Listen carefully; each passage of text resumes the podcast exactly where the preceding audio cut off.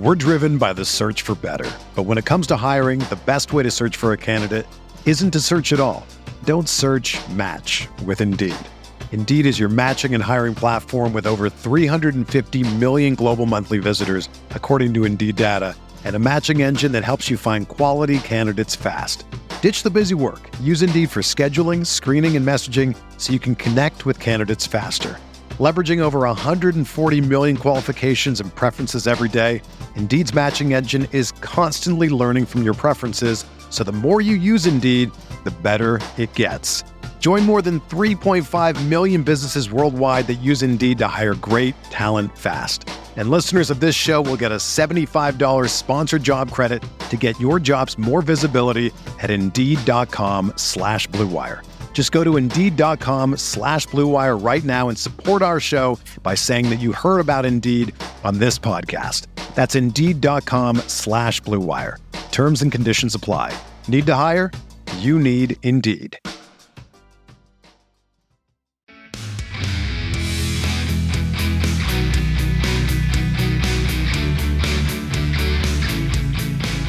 Hello everyone, welcome back to the RotoViz Best Ball Show on RotoViz Radio, brought to you by Blue Wire. My name is Colm Kelly. You can follow me on Twitter at Overtime Ireland, and I'm joined by Conor O'Driscoll, who has been on a couple of these shows recently. We're getting a lot of positive feedback having Conor on, so it's uh, great to get him on here to share some more insights with us around his recent series up on rotoviz.com, which has been absolutely fantastic to read. And I'm going to give a plug here at the start of the show for two separate things. One of them is go and give Conor a follow on Twitter at Drico Out, which is D R I C O O U T. That will be also in today's show notes if you need to find it on there. We're trying to get him to close in on those 1,000 followers over on twitter.com, as they call it. But uh, the other thing I want to give everyone the, the little reminder for is this show is possibly being listened to on the RotoViz main feed, which has all the shows on the RotoViz podcast network.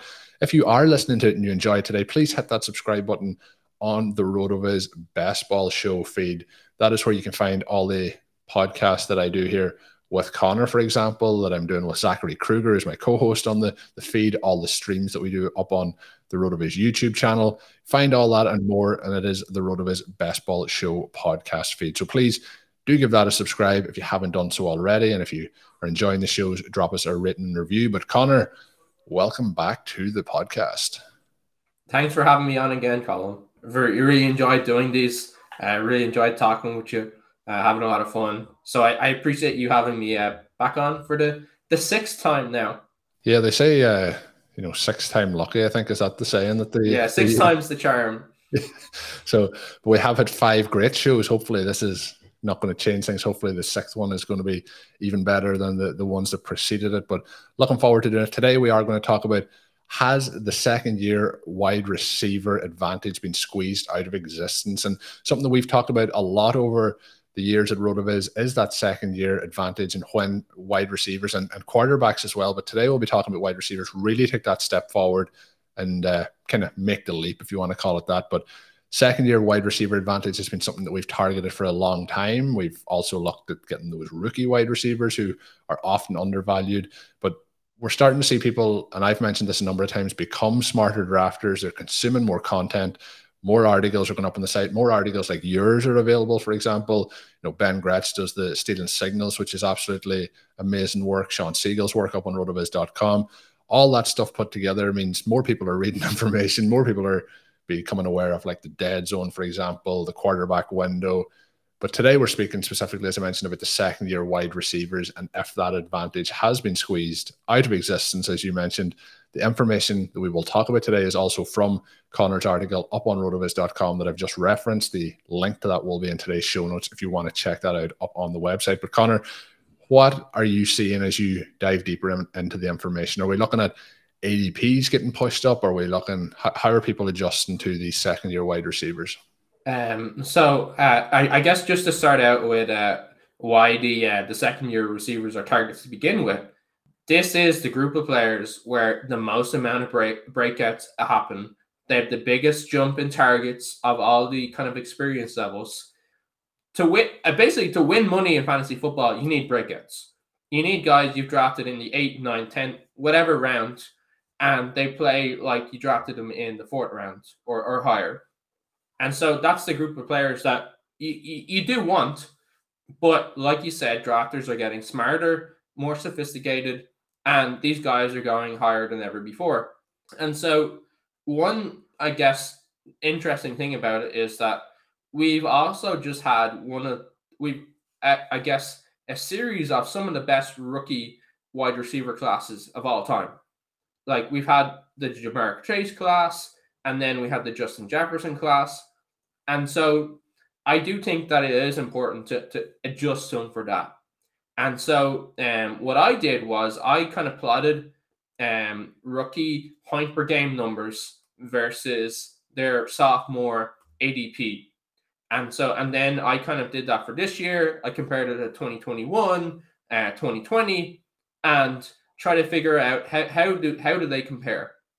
And so on Underdog, uh, Underdog probably the the site that likes wide receivers the most, which is ironic given that it's half PPR.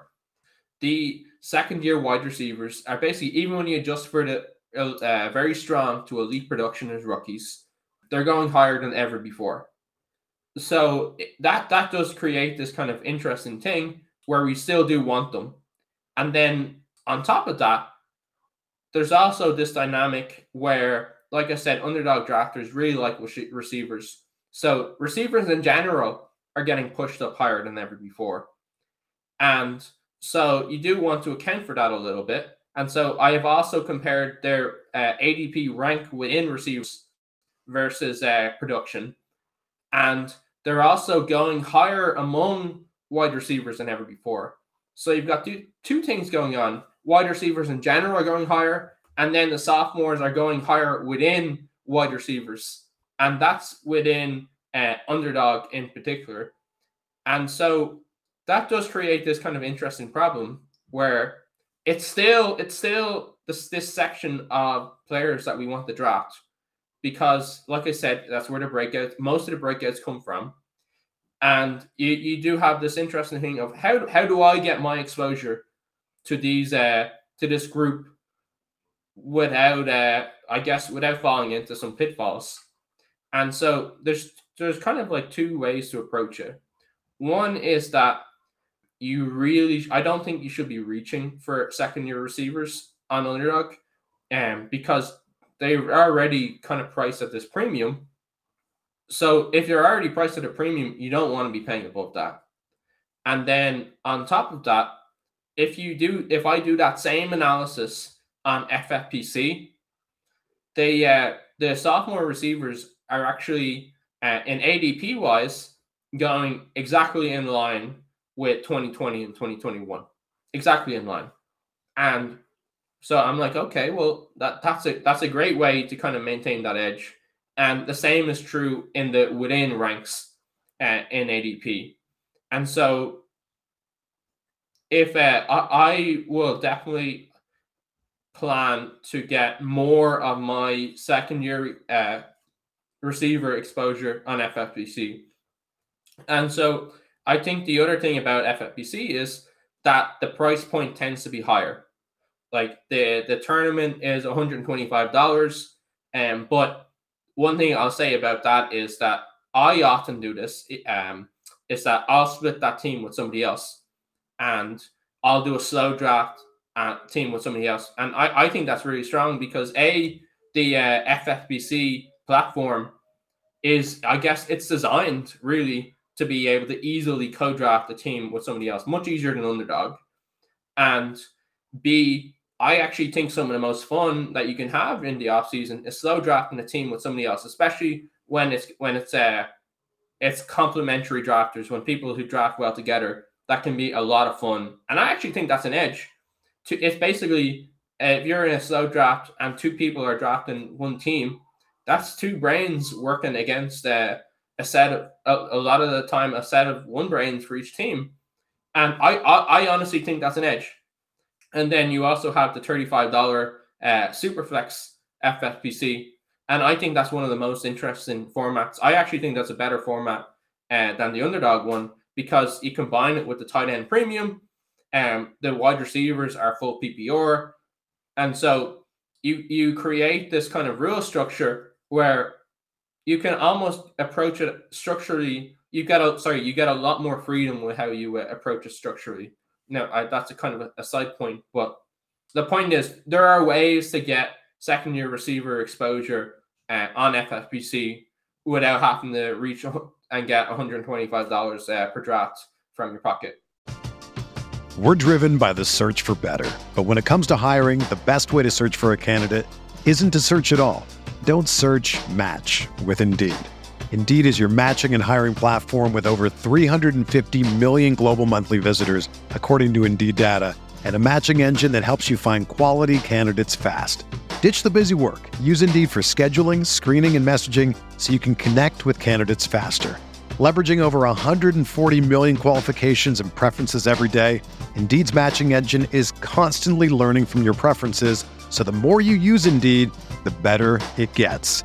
Join more than 3.5 million businesses worldwide that use Indeed to hire great talent fast. And listeners of this show will get a $75 sponsored job credit to get your jobs more visibility at Indeed.com slash BlueWire. Just go to Indeed.com slash BlueWire right now and support our show by saying that you heard about Indeed on this podcast. That's Indeed.com slash BlueWire.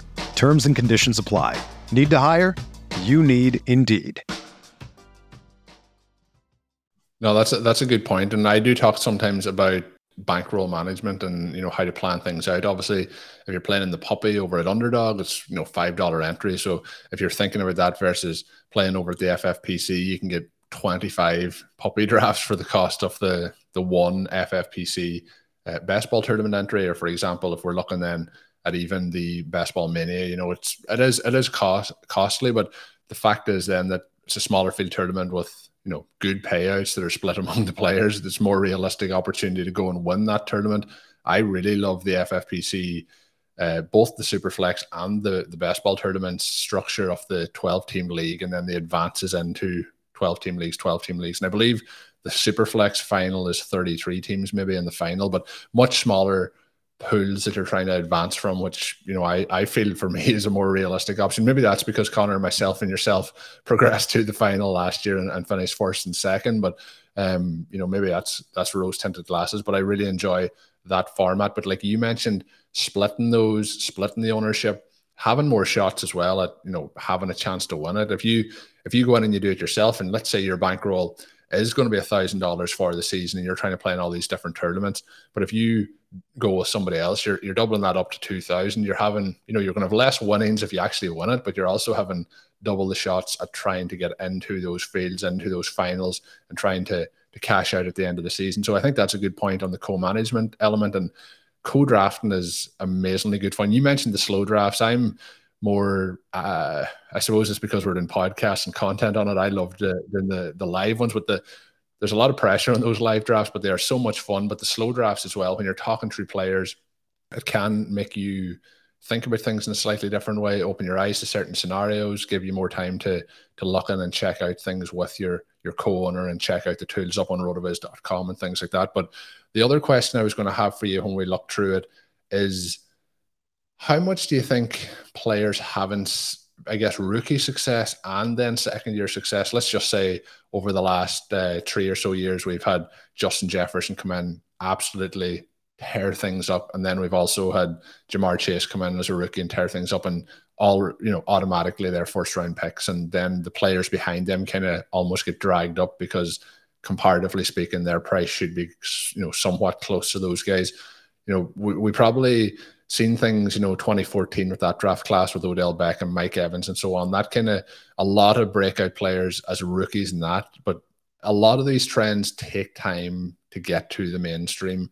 And uh, maybe those players have helped push it into the mainstream with the second year breakouts. But I mentioned at the start two players getting sharper and smarter as they draft. The other question I would have is, you know, a lot of this information that we're talking about and how the ADP is looking is from May, June, and July and a lot of the people that we're drafting here were they're pretty hardcore. I think if you're drafting in May and June, so I wonder is it a case that this will slightly change? I think they've probably been set to an extent now because people who come in and start drafting in August, for example, or in mid July, they are going to be playing on sites that have the ADP, and then it's very unlikely that you just start to disregard it completely. So, how much do you think that it's, I guess, the sharper players? But the main question there is, how much do you think is seeing these players have massive success, the likes of Chase and Jefferson?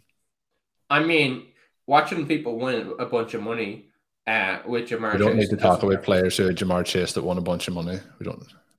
Well, the uh, I don't I don't. As, the, in case people don't know the story, Conor had Ja'Marr Chase last year, and uh, that was what got him over the line against myself, Shawn Siegele, and Blair Andrews in that in that final. Um. So yeah, there, there is there is that example, but the the uh, guy who won uh, BBM one on underdog, uh, Justin Herzig, he won with uh, Justin Jefferson.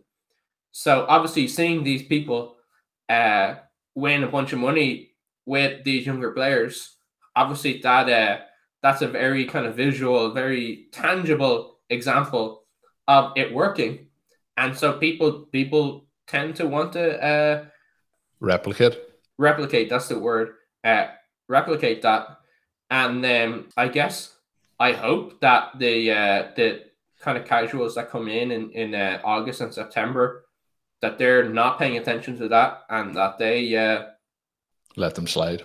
Yeah, and maybe maybe it's not the Ja'Marr Chase that's going to slide because he, he, smashed so hard that last year.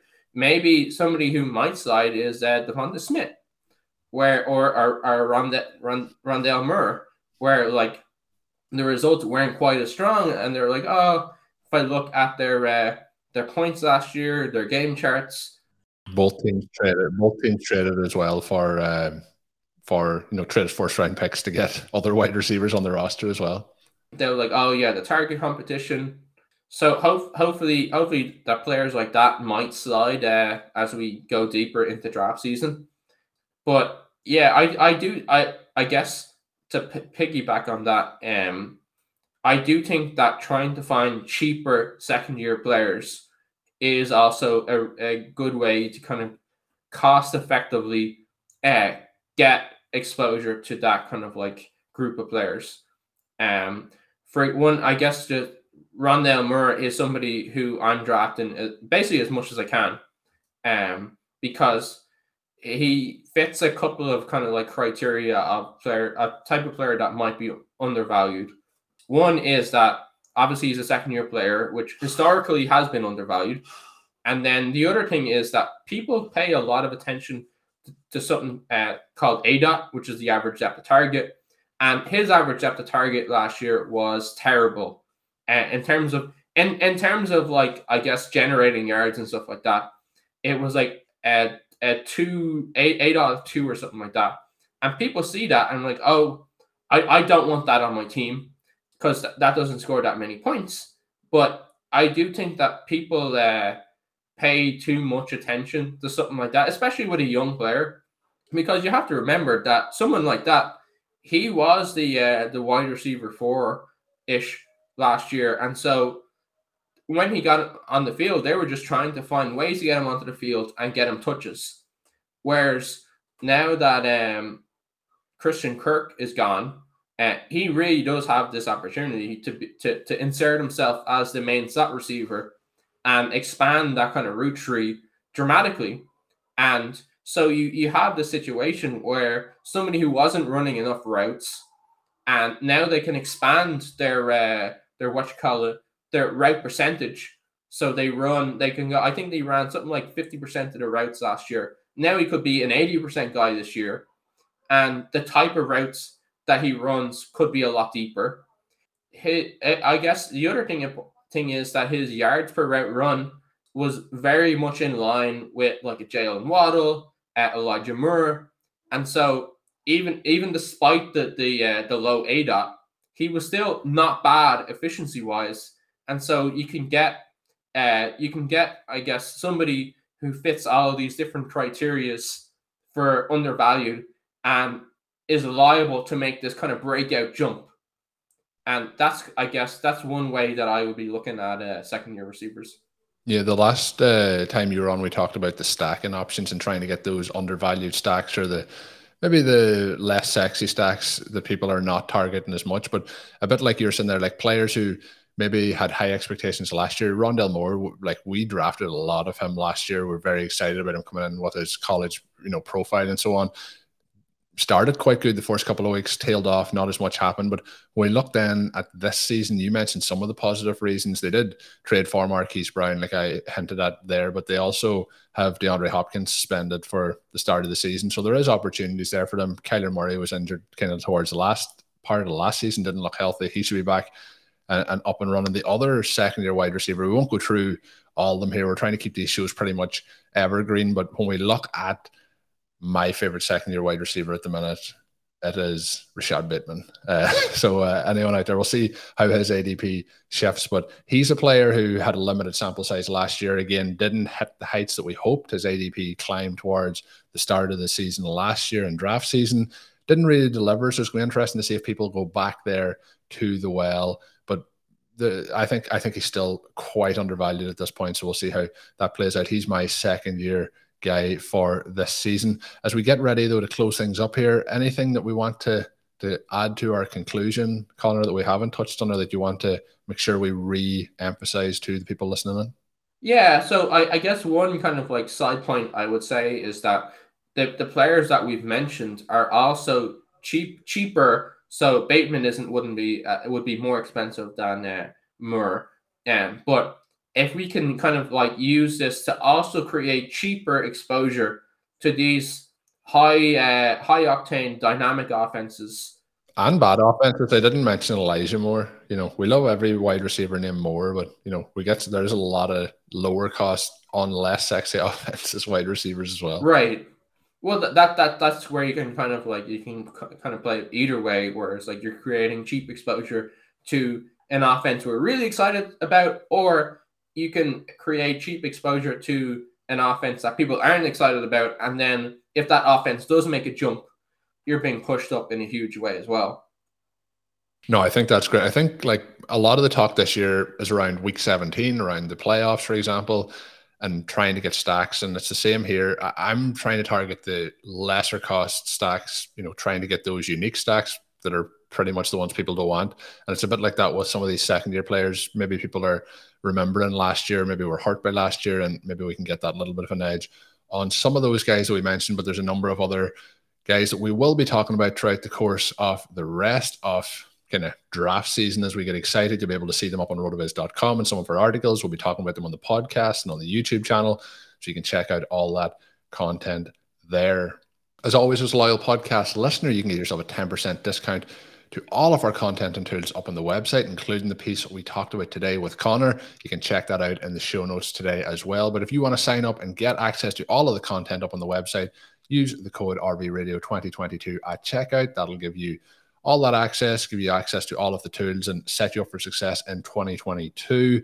If you're playing over at Underdog Fantasy and you're playing in some of their best ball contests, or if you're just playing in general, you can use the code RotoViz over there, get yourself a 100% sign up bonus up to $100. They will match that dollar for dollar up to $100. Get involved there. Once again, the code is RotoViz. That is underdogfantasy.com. My name is Colm Kelly. You can follow me on Twitter at Overtime Ireland. My guest today is Conor O'Driscoll, who you can follow on Twitter at Drico Out. Of course, he is the 2021 FFPC Best Ball Champion. Check out all his work up on rotoviz.com. Until we're back with another podcast, have a good one.